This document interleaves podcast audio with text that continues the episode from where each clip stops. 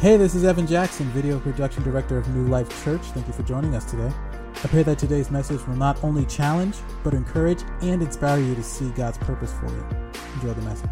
Today, we're going to talk about anger, and uh, it's a mindset thing.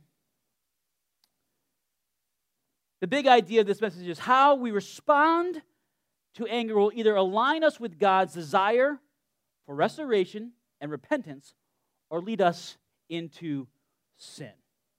Okay? When we are faced with that emotion, we have two choices. We can react, we can lash out at those that choose to, uh, that are close to us and those who we want to blame for our, our issues, or we can respond. We can take these feelings that the Lord has uh, asked us to, to, to manage, and we can respond in a manner that will benefit those, benefit us and those around us. Okay? There's two options react or respond. Because we are created in the image of God, we experience the emotions that He experiences. That includes anger. Hmm. That includes anger. God does get angry at times. Have you ever read the Old Testament? He gets angry at sin. The Bible said that God's perfect in his character. That God is perfect in his character. Therefore, there is a way to exercise anger and remain holy in doing so. Think about that. If God can be perfect in his character, yet get angry, that means there is an appropriate way to be angry and still be holy. That's an interesting concept. He gets angry at times, he gets angry at sin, so we got to be careful that we exercise our anger in a proper way. We want to respond rather than to react. You're going to hear me say that a lot today. If I get anything into your head today, it's going to be the choices to respond or react. God's anger is a perfect, controlled, and measured anger. Sin is an affront to God, it offends his perfect character. When nations or individuals reject his love and goodness and persist in evil, God then becomes angry toward them. It's just, you know, just simple. When, when sin is at the forefront, God's angry with that. It doesn't make him happy. When you look at the Old Testament, especially, and then you can see the whole Old Testament is just wrapped up into the person of Jesus, right? You can see God's emotions being played out in the Old Testament. He gets angry, he gets sad, he mourns, he rejoices. All of these emotions that you feel. I, I find, it, I find the, the passage so fascinating when, um, right after the Israelites do their thing in the, at the Mount Sinai and they make the idol, right? And uh, Moses goes down and he throws the tablets and there's a Donald Duck. And then he goes back up onto the mountain, and God says, I am grieved in my spirit that I even that, that I even made them. I'm going to kill them all. And then Moses, I'm going to make a new Israelite nation through your seed. And Moses is like, No, don't do that. Please don't do that. If you want to kill anybody, kill me. Now, that sounds so weird to us. If, if there's any, going to be any killing, kill me instead, save them. And then it says, listen to this weirdest passage, one of the weirdest passages. It said, God repented of his decision. What do you, what? God changed his mind. Is that even possible? I don't even know. I, I have no answer for you on that one. is that even possible? But the concept is this is that the, the human emotions that you feel are absolutely the result of the imprint of God on your life. We are not instinctual creatures like, like the animal kingdom. We have emotions, we have ability to think, to process, to uh, process our emotions and respond. We don't, we're not animals. We don't have to react. And I do believe that some level of Darwinian thought has gone into how we live this life these days. That we're just uh, we're just a product of our environments. We're highly evolved animals, and we react. Therefore, that's not what the Word of God says. We have the ability to discipline ourselves to go against our base sinful nature. All right, Genesis chapter 4. This is one of my favorite passages when we talk about, about anger because it really shows God's feeling about our emotional state when it comes to anger. We're going to read verses 1, uh, Genesis chapter 4, verses 1 through 10. Should be up there. Yep, here we go. And the man was intimate with his wife, Eve, and she conceived and gave birth to, to Cain. She said, I have had a male child with Lord's help. She also gave birth to her brother Abel. Now, Abel became a shepherd of the flock, but Cain worked the ground. In the course of time, Cain presented some of his, the land's produce as an offering to the Lord. And Abel also presented an offering, some of the firstborn of his flock and their, fate, uh, and their fat portions. The Lord had regarded Abel and his offering, but he did not have regard for Cain and his offering. Cain was furious. And he looked despondent. Stop for a second. Cain was furious. He's, he's like full red faced Donald Duck mode. He's tossing things. He's, he's all. So the, the question is why? Why did God regard Abel's and not Cain's? Now, there's so many theories on that. There's so many theories on that. Some of the theories are that Cain brought you know, the second, because it talks about how he, the, uh, Abel brought the best and the fat. So he brought like the leftover produce. You know, the produce that sits too long. The one they give you at the Walmart pickup because they know they got to get rid of it. And you can't pick it out yourself. Let's give them that stuff, you know. Um, but there's no indication in Scripture that that's actually why. I think the better, I think the better reason is that this particular sacrifice had to be a blood sacrifice. So, what should have happened is Cain should have gone to his brother and given some of the produce of the land in order to buy or trade for a lamb so that he could perform the sacrifice as was prescribed by God for the, for, this, uh, for the saving of his sins. But it doesn't say that. Those are two theories. I don't know what the correct answer is. The, the thing that matters here is not that uh, the reason why Cain's sacrifice was not accepted, but that it wasn't accepted and he responded, he reacted improperly. What is his response? What is his reaction here? God isn't fair. God's judgment is unfair. Why should Abel be uh, accepted and mine not? I'm telling you guys, it doesn't matter what. If God says something, that's the rule. You can, you can kick against the goad all you want. God's still right. Well, that's unfair. Deal with it. You don't have to like it. We, we were so concerned about what we should have and what we shouldn't have. Cain re- reacted in a way that was not good. So God kills Cain right there, comes out, lightning bolt from the sky, and Cain just falls down dead, and that's the end of the story. No, that's not the end of the story. The Lord said to Cain, He came to him, He tried to work with Cain. He said, Lord came to Cain and said this Why are you furious? Why are you angry? Why are you reacting this way, right? And why do you look so despondent?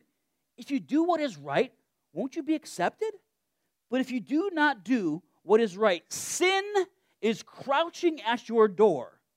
It desire, its desire is for you, but you must rule over it.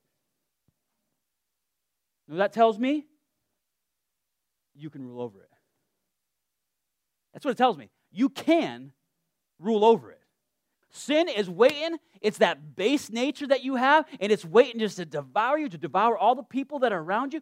But, but God says you can rule over it. So Cain says, Thank you, God. Appreciate that. I'm going to do it. No, he didn't say that either.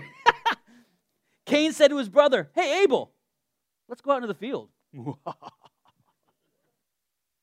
sure, Cain. Like every, I'm a, I'm a younger brother. When your older brother says, Do you want to do something with you? You're like, Okay, thank you. What are we going to do? We're going to go out into a field. Okay. I don't even care what we do out there as long as I'm with you, big brother.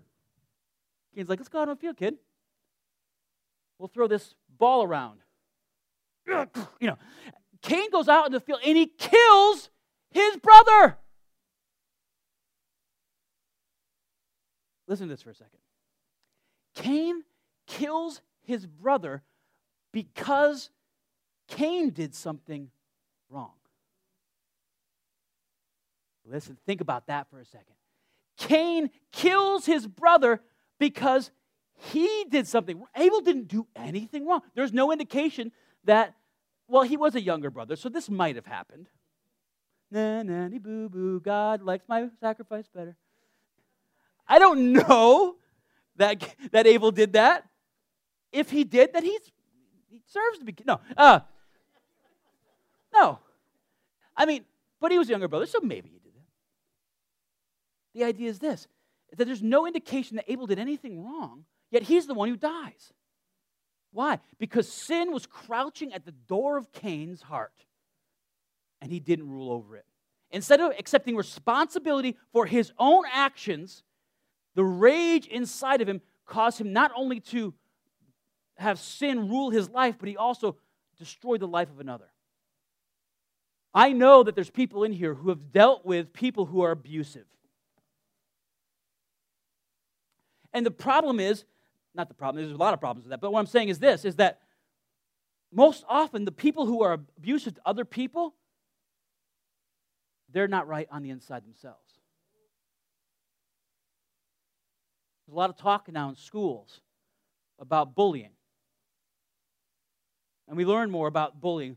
Most bullies are incredibly insecure with their own selves. So, what do they do? Instead of dealing with what's inside of them, on what's inside of them, instead of ruling over this, they let, they let sin destroy them and other people.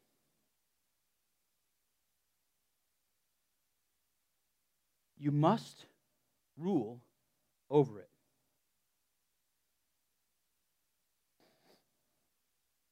So Cain said to his brother Abel, Let's go out into the field. And while they were in the field, Cain attacked his brother Abel and killed him. And the Lord said to Cain, Where's your brother Abel? I don't know. He replied, Am I my brother's guardian? Yes. Absolutely. You're the older brother. You are your brother's guardian. If I were to ask Winslow, what's going on with Sharon? I don't know. Am I your guardian? Yes, you are. Let me, let me stretch it a little farther. If I was to say to Gary, what's going on with Pete? You know what's going on with Pete? He's your brother in Christ. And he's like, Well, I'm not Pete's brother. You are. Am I his guardian? Yes. You actually are. Maybe you guys can get lunch together soon. Um,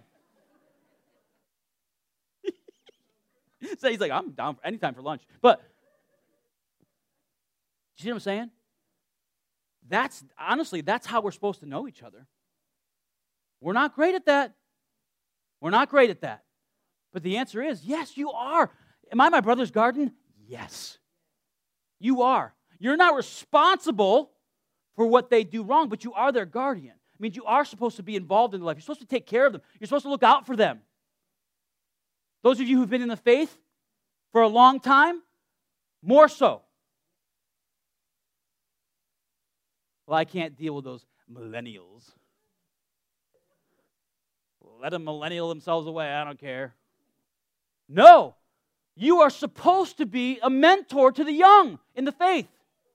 Not supposed to be like, you know, judging them to the point where like you can't associate with them.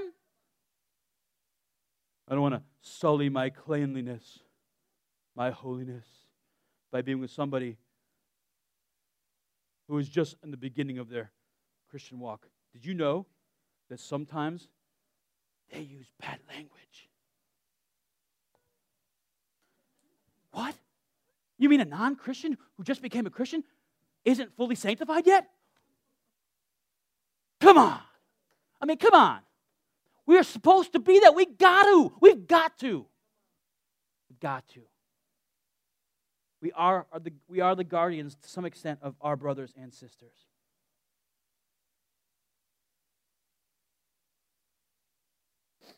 Lord said to Cain, Where's my brother? Am I replied, Am I his guardian? Then he said, and I love this, he, What have you done? What have you, what have you done?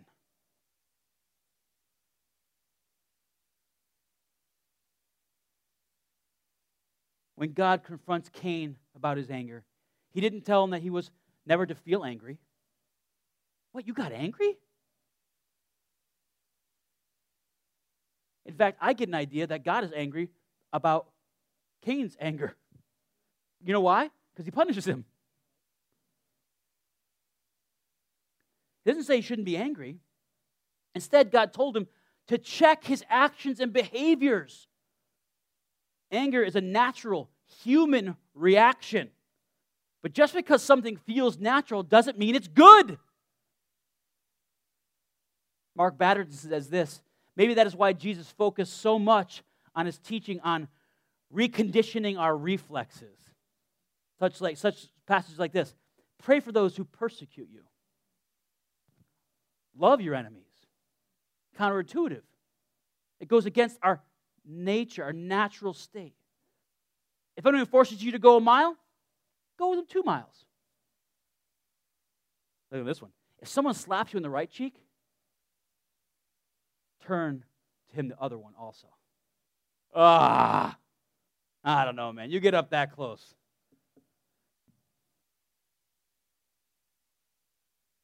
None of these things come naturally.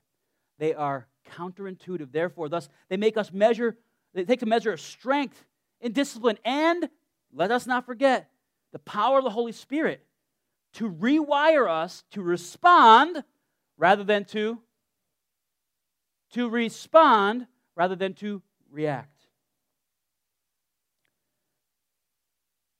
Triggered. You ever heard that word late recently? Oh my gosh. We hear a lot about being triggered these days. Someone did something that triggered somebody. Someone said a word that triggered or offended somebody. Our society today lives on a hair trigger. Everyone is triggered by everything. Therefore, we all need to stop saying or doing anything that might possibly offend or trigger anyone else at any time. Ever. Or else.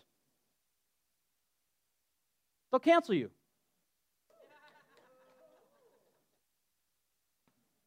It's true. We're on pins and needles in our society these days. We're on pins and needles because everybody's so quick to be offended and angered. We're just right there. We're right at the edge, and our heads are about to explode. We're at, we're at Donald Duck level all the time. Somebody says something on Facebook.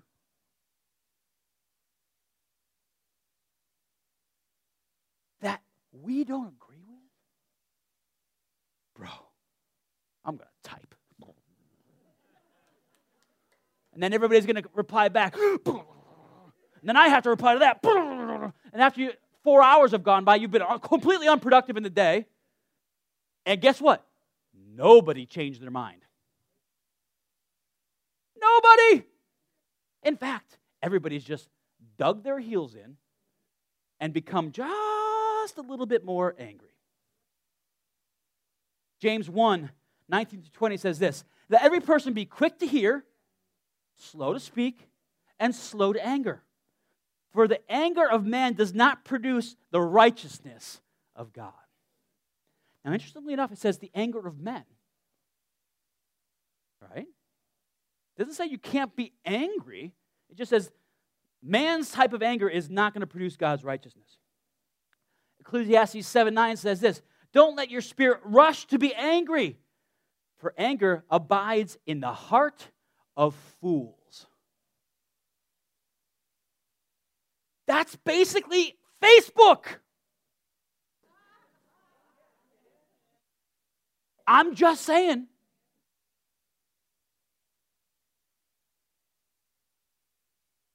Sinful anger is no place in the lives of believers. When we allow our anger to rule us, we give Satan a foothold in our lives and we grieve the Holy Spirit. Ephesians 4. Be angry and do not sin. Do not let the sun go down in your anger and give no opportunity to the devil. Wouldn't it be great if Cain had read that verse? Oh, wait, God actually spoke to him. That's probably better. Probably the same, actually. Right? Give no opportunity for the devil. We've got to learn to respond, not react. Instead, we are called to put sin to death and rid ourselves of ungodly behaviors. Colossians 3. But now you must put them all away anger, wrath, malice, slander, and obscene talk from your mouth. Well, God doesn't care about my vocabulary. Colossians 3 8. He actually does. You think God cares that I drop swear once in a while? Is it a salvation issue? No. Is it a sanctification issue? Absolutely. This doesn't mean that all anger is wrong. Godly anger, righteous indignation, does have a place within the life of a Christian. However, we must continually check our motivation and intent when we become angered towards sin or injustice. Here's the thing you have to decide whether it's time to turn the cheek or turn the table. Jesus talked about both those. Right? Jesus, in his person, turned the cheek. Remember when he got, he got, he got slugged right before his crucifixion? Remember that? Said he didn't even open his mouth. He turned the other cheek. But there was a day where he turned some tables. And we have to decipher what the motives are. Is it, is it about righteousness or is it about our own pride being hurt? And that's what we have to, that's what we have to decipher. Okay? We must take our thoughts, what? Captive. By asking ourselves, how does or doesn't the situation align with the righteousness of God? Putting off anger doesn't mean burying our emotions either. God gave us the ability to feel anger for a reason. And there are times when we morally need to flip the tables. But I just want to I want to caution you on this. People love to bring this up. I've even brought this up. When I got when I've been I've been nailed for something, you know. Well, Jesus did it. He's here for 33 years. There's like one or two passages. There's like two passages in Scripture. Many people think that they're the same event, not multiple encounters, where Jesus flips tables. This shouldn't be our, let's just this shouldn't be our go to. There's very rare moments in our entire lives where we need to be flipping tables. And it's not because you lost in Monopoly. Some of you know exactly what I'm talking about. Stupid game. Right before somebody else beats you. You know they're going to beat you, and you have to end the game prematurely because you can't have that loss on your record. But I'm just saying, folks, yes, there are times for righteous indignation. There's time to turn the tables instead of turning the cheek. But man, that's not our that was never Jesus' go-to, and it shouldn't be ours. It's very rare and it should be used sparingly and only for the right motives, not because your feelings got hurt, not because your pride was injured, only because of righteousness. Not your righteousness, God's. God gave us the ability to feel anger for a reason, and there are times when we are uh, morally and spiritually wrong not to become angry. It would be morally and spiritually wrong not to become angry by a situation. When we see and experience injustice, godly anger can spur us to make positive changes. Right? There's a story, I've been reading a book about, the, uh, about John Adams. And John Adams was a remarkable human being. Uh, not just because he was one of the founders of the nation. He was just he was a remarkable, he's very intelligent, very um, eloquent. But John Adams had one flaw that we know of. And the guy had a hair trigger. He, he could say the right thing, but he was so off putting to some people that no matter what he said, they wouldn't listen. He almost brought the Constitutional Convention to a halt multiple times because people were just so fed up with him. And he even will say that I was a va- I'm a vain human being. And I when I when I say things, I need to say them in the right way, and I need to say he listen, this is a founding father of our nation. In fact, some people believe um, John Adams and Abigail Adams never owned any slaves. Never. And they were very, very against slavery. And he pushed so hard during the Constitutional Convention to have slavery abolished from the nation right from the beginning. But he was so bad and arrogant and got so angry that he couldn't get his point across. If he had been able to speak and, and, and control his anger, we may have been in a completely different space right now in our country. Interesting. That flaw affected, may have affected thousands and thousands and thousands and millions of people because he couldn't keep it in check. I'm just saying, folks, our anger is not a bad thing, the way we deal with our anger is life and death to the people that are around us. And it's something that I've been working on, been reading a lot of books over the last two or three years. Because I've been known, I don't know, you know, to have a little bit of a hot side. It's part of my, and you can, and sometimes I like, well, I'm just a passionate guy. Deal with it. If you like the passion on Sunday, deal with anger on Friday. Now, that's not a good excuse. It's not. We all need to deal with this in our own way. I would say that some people are hair triggers and other people are repressors. Both are unhealthy. Both are unhealthy. If you're one of those people who just take anger and you repress it or you don't ever uh, deal with it, that's not healthy either. You know what that's called? That's called taking a bottle of soda and shaking it up. Shaking it up. Keep going. Come on. For years and years and years, and all of a sudden, somebody finally, somebody finally just twists that cap. They didn't even know what was coming. They didn't know. I had a moment like that when I was a little kid. I don't know, I can be a little vain. But when I was a little kid, I was very vain. In fact, like I spent way too long in the mirror. like my sister, the girl, was out of the house and I was still. So one day I was, I, it was picture day. Picture day. And uh, I went to school, looking all fine. And my teacher was just joking. And he said something like this. He said something like, I quote him, said, Wow, everybody looks great for picture day. Except Sangster. Looks like he combed his hair with an egg beater.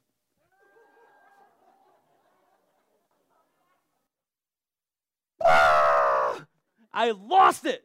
I was freaking out crying and ran to the bathroom. so vain.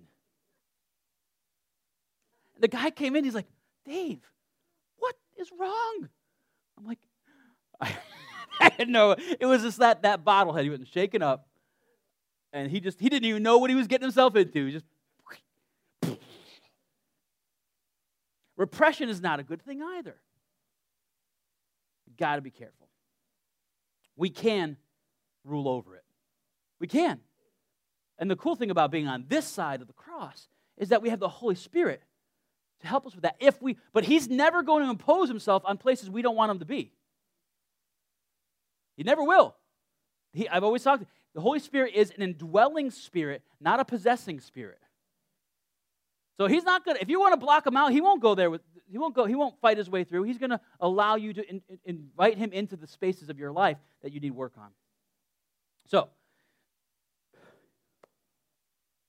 so the, what does anger do? Holy anger can help us in positive ways. We can come to, to form a recognition and repenting of our errant belief or behavior in our own lives.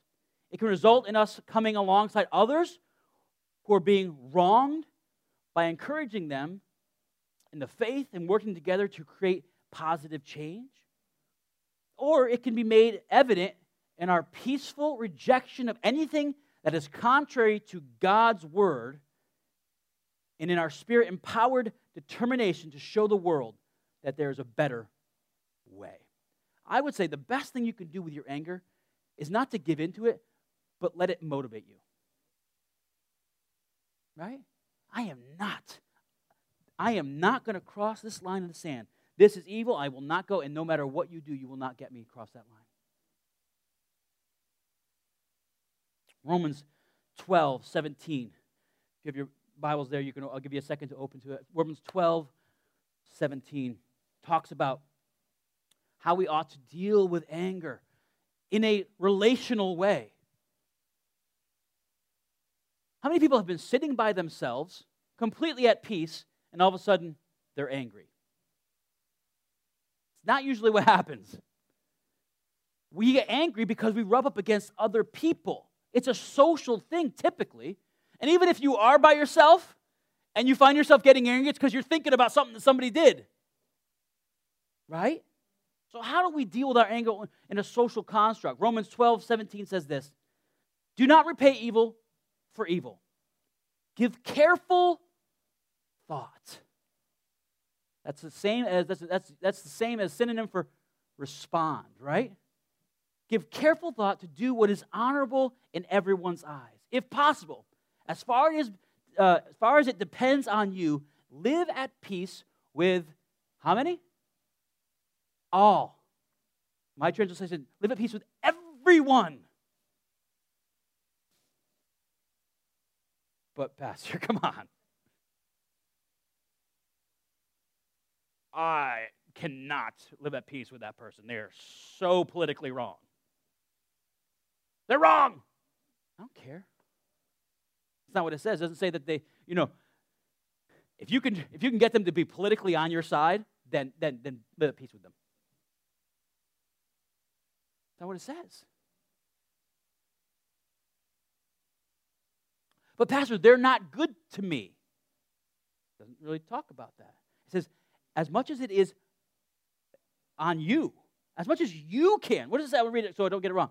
If possible, as far as depends on you. I am not, you're not, you're not your brother's keeper. You can't make them do certain things, but what you can do is take care of this. So, as far as it depends on you, be at peace with everyone. 19. Friends, do not avenge yourselves. Instead, leave room for God's wrath. Because it is, because it is written, Vengeance belongs to me, and I will repay, says the Lord. But, listen to this if your enemy is hungry, feed him. Enemy. If he's thirsty, give him something to drink. For so for in so doing, you will be heaping fiery coals on his head. What is that? What is that? What, is that, what does that mean? Ha ha ha! You drank the drink I gave you, you got fiery coals. No, it just means that when you do something good to someone who done something bad to you, they're going to feel that. They're going to feel that, like, oh man, I, I didn't, what's that, what's that all about? Maybe the fiery coal of purification, because they might say, what, what's different about this person? I treated them like garbage, and they treated me well. What do, I, what do I do with that now? That may be the invitation that they need to come to Christ. So feed them, give them something to drink. Do not be conquered by evil. Can we harken back to Genesis here? Do not be conquered by evil, but conquer evil with good. Don't. I repeat, don't. We can't allow ourselves to live on a hair trigger. It's not healthy for you, it's not healthy for the people around you. As God, ask God to help you to respond rather than to react. Remember, sin is crouching at your door. It desires for you, but you must rule over it. Don't be conquered by evil, but conquer evil with good. Lord, I thank you for this opportunity we have to study your word today, to think about our thoughts, to think about the way we think our thoughts. Lord, I pray that we would not give in to our base sinful nature just because it feels natural. But Lord, I pray that through the power of the Holy Spirit, we would live in the supernatural, the place where we can overcome evil with good, where we can take charge of our base nature, where we can live at a higher place. And in so doing, Lord, show the world who you are, to bring glory to the Father which is in heaven. Lord, I pray in the name of Christ that you would just give us a special outpouring of your Spirit so that we can live in this life the way you want us to. So that sin would have no more reign in our mortal bodies. That our lives would glorify you in everything that we do. Lord, help us with our anger. Our society is full of trigger points. Lord, help us to to build boundaries where boundaries are necessary so that we don't get confronted with those triggers all the time. And Lord, give us the grace that when we step on one, it doesn't blow up in our face. Lord, give us the ability through your Holy Spirit to treat people well and to control our anger so that we might live in peace with God and man. Lord, thank you for my brothers and sisters. God, empower them by your Spirit this week as they go about their daily lives, Monday, Tuesday, all the way through, in their workplaces, in their homes, with their families. God, I just pray that you would continue the work that you're starting today in us through the reading, of your word and integrate it into our daily life. In Jesus' holy name, I pray. And everybody said, Amen. God bless. Have a great week. We love you guys.